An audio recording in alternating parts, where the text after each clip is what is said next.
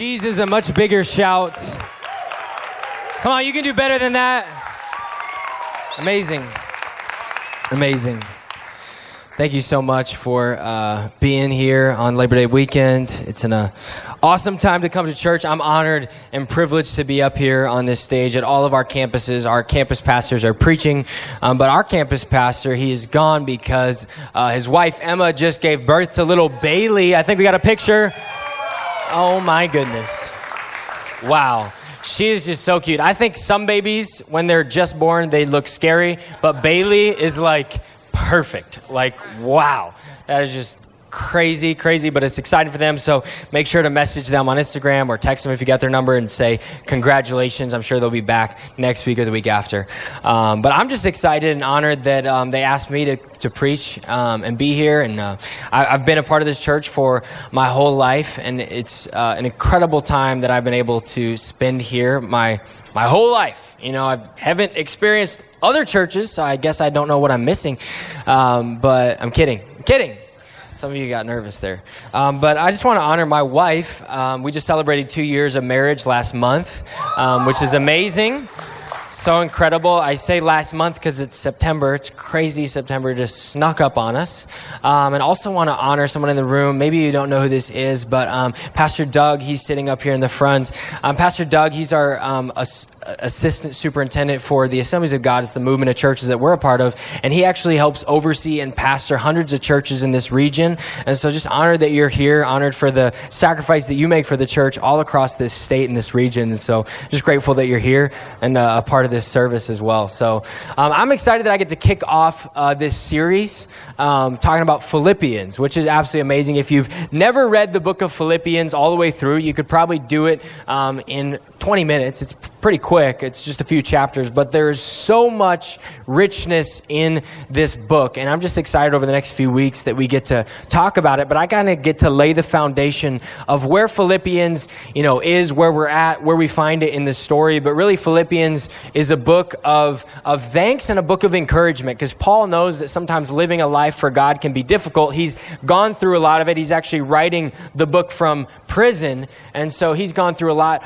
of difficulty in his life. But he knows that it's difficult, but he gives us a lot of promises and a lot of encouragement for us um, to, to basically grab a hold of. And maybe there's verses that you know, like I can do all things through Christ who strengthens me. That's in Philippians. Or don't worry about anything or be anxious, but pray about everything. That's also there. There's many other verses that maybe you would know that's in Philippians that we're going to be diving in uh, over the next few weeks. But as I set the table, I want us to read um, from Philippians 1, verse 3, it's kind of the very beginning of Paul's letter to the church in Philippi, and he starts it off this way. He says, I thank my God every time I remember you to the church. In all my prayers for all of you, I always pray with joy because of your partnership in the gospel from the first day until now, being confident of this, that he who began a good work in you will carry it on to completion completion until the day of Christ Jesus. Let's pray together. Jesus, we thank you for this opportunity to come here in church and hear from your word. God, I pray that the words that I speak will be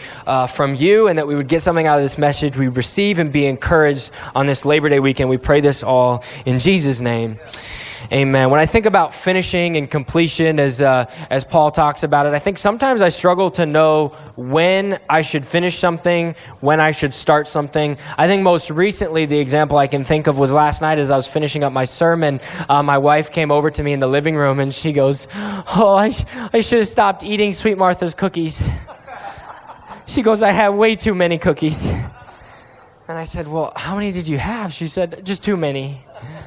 I said, Babe, how many did you have? She said, I think 20. I said, You ate your weight in cookies. You weigh 90 pounds, and you probably ate that many in cookies, but it can be difficult for us to know what we're supposed to finish and what we're supposed to stop. Um, I know I'm guilty of that a lot, a lot of times with food and things like that. I don't have as much of a sweet tooth as Mac does. Uh, last service, as I was talking about this story, she was biting into a donut. Um, Love you. Love you. Um, I remember a time, though, where I uh, made a mistake in, in, in trying to do something that I probably shouldn't have. I probably should have stopped sooner, but um, I was ignorant, and I was uh, actually across the world at the time. I did an internship over on the border of Syria, working with refugees in 2015. Um, it was an amazing experience, able to just see some amazing people um, who are going through a really difficult time in their life. Many of them still going through it now, um, four years later. Um, but I was over there in, in the country of Lebanon, but on the border of Syria, and we were working in a refugee camp. Um, and basically, our, our role was to play with some of the kids and encourage them because they had been displaced from their home and they'd been going through all this terrible war. And really, we wanted to bring some hope and have the kids smile. So we brought some inflatables, we did some skits, played games. It was an absolutely amazing time. And towards the end of the time we were there, um, there was a little kid that came up to me and um, we were playing games, and I thought it'd be a great idea to just like do arm wrestling because you know I didn't speak Arabic, and I you know I wasn't really sure how to communicate. So games are a great way to do that. So I started arm wrestling some toddlers and le- letting them win to be nice. I didn't want to be that really mean guy that comes in and just starts beating toddlers at arm wrestling. Uh, that'd be a little rude and kind of prideful. Um, but I'm working on it. Um, I really wanted to win, but I let them win. So I'm letting these little kids come, and then all of a sudden the kids start getting older, and the crowd starts getting bigger, and um, you know they're eight, nine year olds. I'm still kind of letting them win because I didn't want to lose to you know kids that were younger than me. But all of a sudden, from the distance in the crowd, I saw someone that was a formidable opponent. He was about my age. I was um, 18 at the time, and um, I thought, you know what, this is a guy that I probably could try against. I probably could actually be a, a, good good match. And so he starts walking up, and people start chanting his name, and clearly was popular in the area. And so um, he comes up, and we kind of like nod at each other and kind of get up, put our arms on the table, and start arm wrestling. And it was all fun and games for the first part. We were kind of going back and forth, mutually agreeing that we were just putting on a good show for the kids. But all of a sudden, his head kind of snapped at me, and he gave me this evil look. And so I gave him an evil look right back because I knew it was on.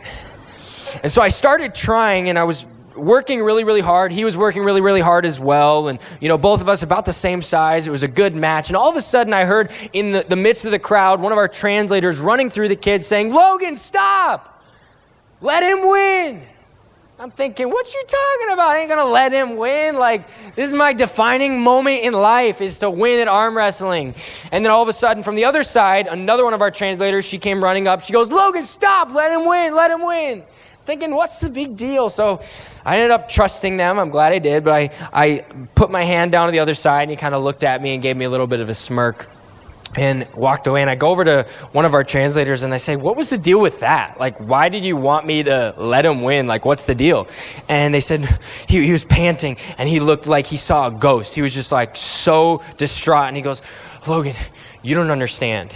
He goes, That kid is old enough. He's an adult now. And he actually just joined this, the gang that's a part of this community and he said he just joined and because you're a foreigner and you were arm wrestling and that's considered like like a almost like a battle. And his older brother, brother who's the leader of the gang was actually standing behind him and he had a knife in his hand and he said, This culture in, in the Middle East, it's a shame and honor culture. And so if you were to come in as a foreigner, an adult, and beat this guy who just came into this gang, you'd actually shame him. And so his brother maybe would have came after you with his knife afterwards because you shamed his brother. And his brother would have been kicked out of the tribe, and I would have maybe ended up dead. So maybe it was a good idea that I didn't finish arm wrestling. And how many of you know I did not tell my mom that story till I got back from the trip on our FaceTime calls? Like, how's it going? Oh, it's going great. Today was awesome at the camp today. Wow, it was amazing.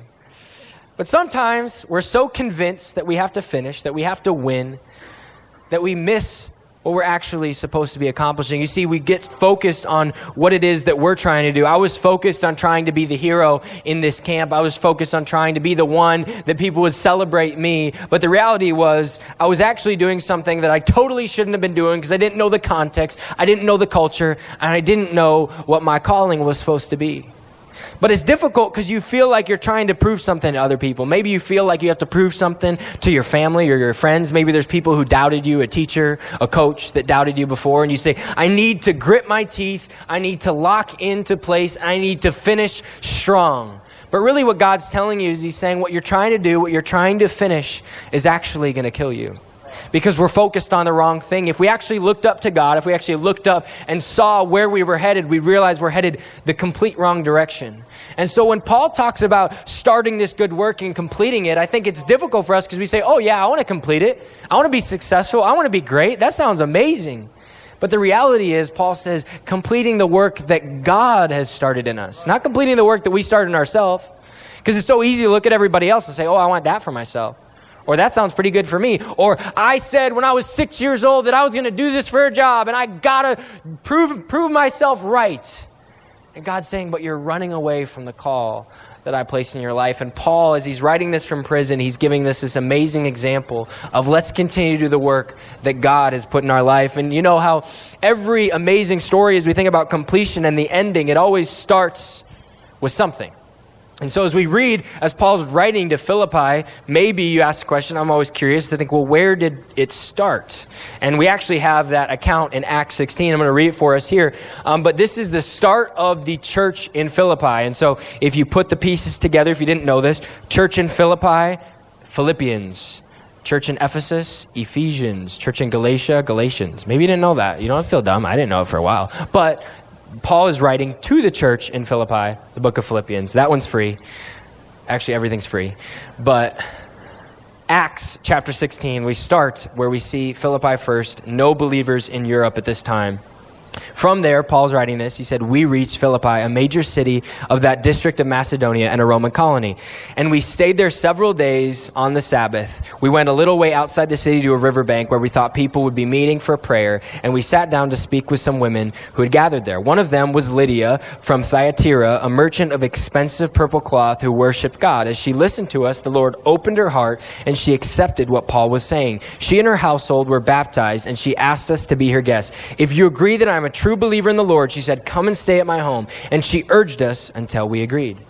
Then one day, as we were going down to the place of prayer, we met a slave girl who had a spirit that enabled her to tell the future. She earned a lot of money for her masters by telling fortunes. She followed Paul and the rest of us, shouting, These men are servants of the Most High God, and they have come to tell you how to be saved. This went on day after day until Paul got so exasperated that he turned and said to the demon within her, I command you in the name of Christ, Jesus Christ, to come out of her.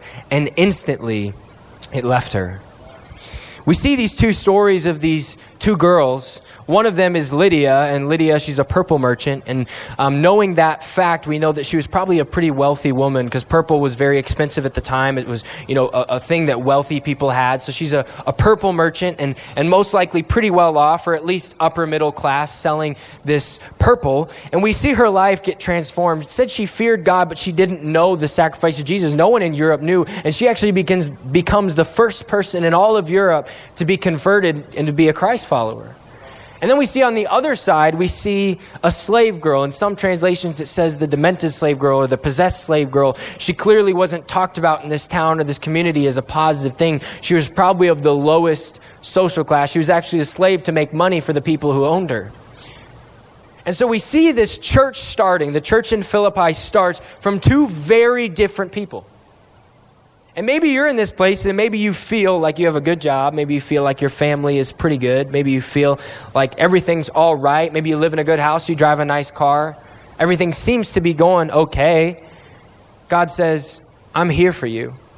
I started this church in Europe with somebody who was well off. A lot of times people think, you know, we read the verse, it's difficult for wealthy and difficult for rich people to inherit the kingdom of God, but God says the kingdom is for them as well. So there's nothing, there's no reason you have to feel wrong. Maybe you, you're well off. Maybe you have good things. God's saying, don't feel bad about that. You can be positive with, with your career, but He's saying, the message of Jesus is for the rich as well. But then on the other side of this, he says, this slave girl who's possessed she gets healed, and the whole church is built upon these two women. And so maybe you're in this room, maybe you feel like you identify there, maybe you feel like there's things that torment you, maybe you feel like your back's up against the wall, or finances have been tough, or family life's been difficult. What God's saying to you is saying, you may be in that, that point in your life, you may be stuck, but the church is for you, and healing is coming.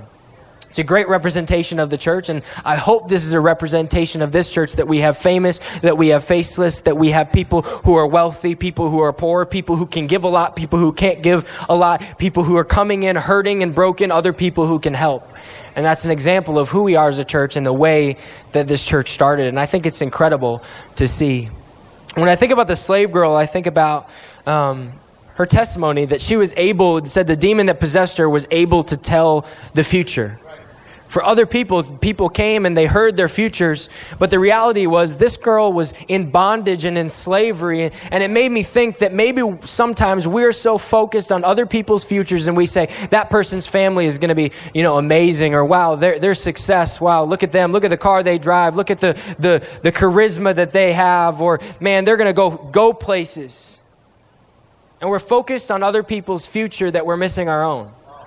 We're focused on other people's futures, but we're actually a slave to the things that bind us. And what Jesus is saying is, I can heal that. Let's take our mind off of the futures of other people. Let's take our mind off of trying to strive and be like everybody else and focus on the race that's in front of us. And it just makes me, it makes me think so much about where am I on this journey? Am I like a Lydia who's, who's praying and seeking and who finds the truth? Or am I being tormented by the things that keep me slave? And Paul, as he's writing this, he's writing it talking about, I'm so thankful, I'm so grateful for this church. And what he's, the reason why he's saying that is because he remembers the stories. The book of Philippians is written after that in Acts, and he's saying, I remember the stories of Lydia. I remember the slave girl that was healed. I remember this church growing. He says, When I think of you and I pray, I pray with joy. I remember that. River Valley, we started with 13 people. And now we have nine campuses. We have thousands of people that worship, but it started with a few. Maybe your family, maybe you'd say, I'm at a point right now where maybe you're the only believer in your family. Or maybe you'd say, I just came in, I don't really know what I believe, but I'm here today. You can be a starting point for the future of your family, just like Lydia and the slave girl were a starting point for the history of the future of the church. And I love how the way that we see this and, and, the way that we look at it, sometimes we can think about it as, as okay, this is my job and my journey to grab, and it's, and it's up to me to focus on this. I get it, Paul. It's up to me to complete God's work in me. But sometimes we're missing it. I love what Ephesians says. It lays it so clear for us. It's Ephesians 2 8 and 9. For it is by grace you have been saved through faith. And this is not from yourselves, it's the gift of God, not by works, so that no one can boast. Paul's saying, he's saying it's not by works. It's not by saying, all right, I'm going to count how much they give. I'm going to count the hours that I serve. I'm going to count how many people I've invited. I'm going to count how many people that I prayed for.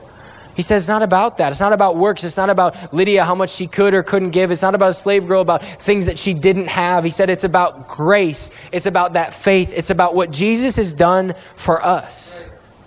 And so sometimes I feel like we can be striving and working, even if it's the right direction, we start focusing instead of keeping our eyes locked in on what God has for us. We start to lose our way and start focusing on what we're able to do and what we're able to accomplish.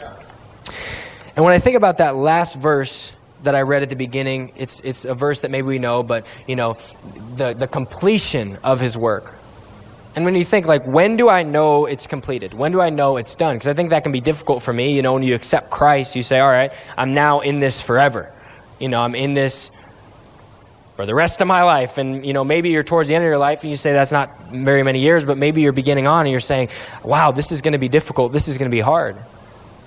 And the whole rest of the book of Philippians is to encourage you and say, you can do this. You have all you can do all things through Christ who strengthens you. Don't be anxious about anything, but pray about everything. These are verses that we're going to be talking about over the coming weeks. But he says, I know it's hard, I know it's difficult. But what really Paul is talking about is the words that he's using there is he says, when you begin a sacrifice, you have to complete this sacrifice. What he was talking to is he was talking to the Jews. The Jews understood this because they had ritual sacrifices that they needed to start, and they had a very strict plan in order to finish. But if you stop midway through, the whole sacrifice was made obsolete. And so maybe you're at a point in your story, maybe you feel like it's been a great start, or maybe you feel like you're stuck in a point with God. What Paul is saying, he's saying you need to finish your sacrifice for God. But a lot of times we think, well, I don't know if I have anything to give. The same words that Paul's using here are the words that he uses in Romans 12. And that verse is he said, We have been called to be a living sacrifice.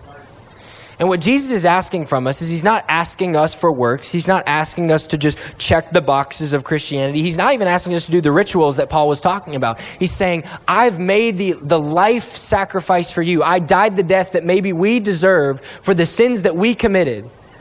But all I'm asking you to do, that in your sacrifice, the sacrifice I'm asking you to do, is to live for me. Be a living sacrifice for Jesus. And it can be difficult at times. It can be difficult because sometimes you feel like God's maybe missed you. You're like, I, I want to be living this sacrifice and I want to be focusing on God, but I feel like God, part of the story is missing. I feel like I need a little bit more direction from you. And God says, I need you to keep moving. I need you to keep working. After all, Paul's writing this from prison. It may feel like he's at the end of his road. It may feel like he's at the end of his ropes, but he's saying, keep moving, keep going. You've got this. God isn't finished with you yet. I love the way that Spurgeon says this. He says, Where is there an instance of God's beginning any work and leaving it incomplete? Show me for once a world abandoned and thrown aside half formed. Show me a universe cast off from the great potter's wheel with the design and just an outline, in the clay half hardened, and the form unshapely from incompleteness. God finishes his work.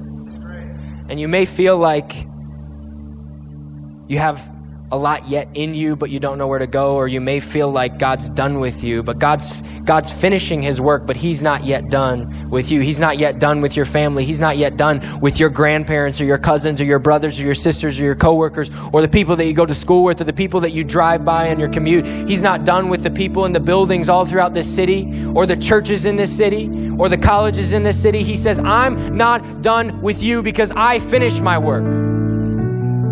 And you maybe walked in and maybe you were super motivated, but I know for a lot of us, maybe we feel down. Maybe it was a tough summer. Maybe it's a tough year. Maybe you look at how everyone else is doing and it feels so amazing. But Christ is coming back. And we know this. And, and when a king comes back, if a king came into your village at the time, I know sometimes it's difficult to understand this because we don't have kings anymore. But when a king came into your village, what you would do is you'd bring him gifts, you'd bring him sacrifice, you'd bring him your best. And Jesus is saying, It's all good. I'm not counting what you bring me, I'm not counting what you have, I'm not counting your works. All I want is you. And maybe you're in this place and maybe you say, That sounds pretty great. But I don't know if I've ever experienced that before. I don't know that I even have a relationship with this God that you talk about, with this Jesus that you say. In a moment, I'm going to give you an opportunity to say yes to Jesus.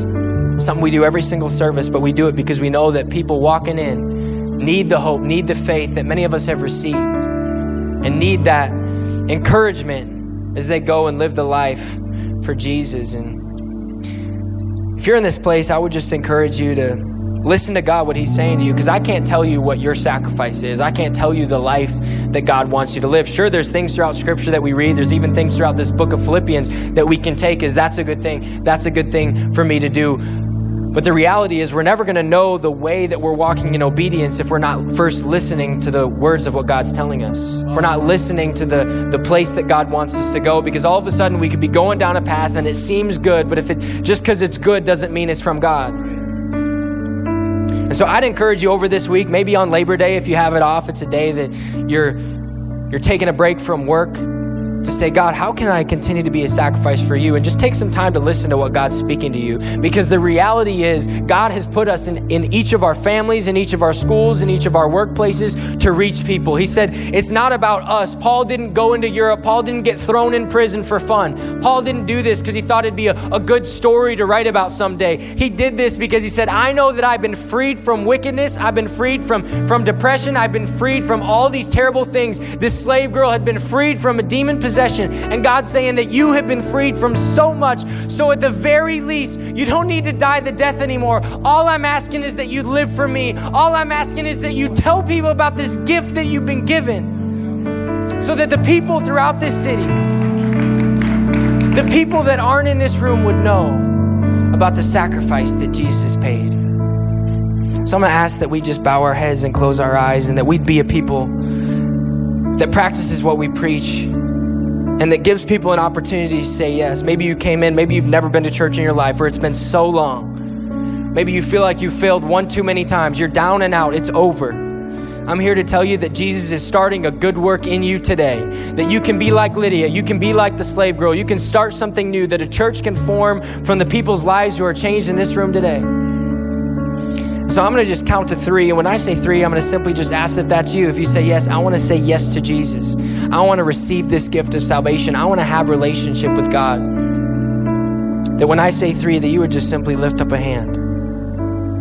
One, Jesus says, I'm the way, the truth, and the life. Nobody comes to the Father except through me. Two, he says, when you make this decision, you're a brand new creation. The old is gone, the new has come. All your all your failures, all your hurts, all your pain is gone. Your sins are as far as the east is from the west. If that's you in this place, if you want to say yes to Jesus for the first time or coming back, three, would you just simply lift up a hand? Yes, yes. Yes, several hands going up in this place. Amazing.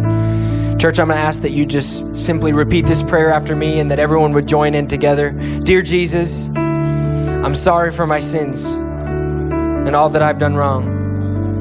I receive your gift, the free gift of salvation, the gift of freedom, and I pledge to live for you for the rest of my life.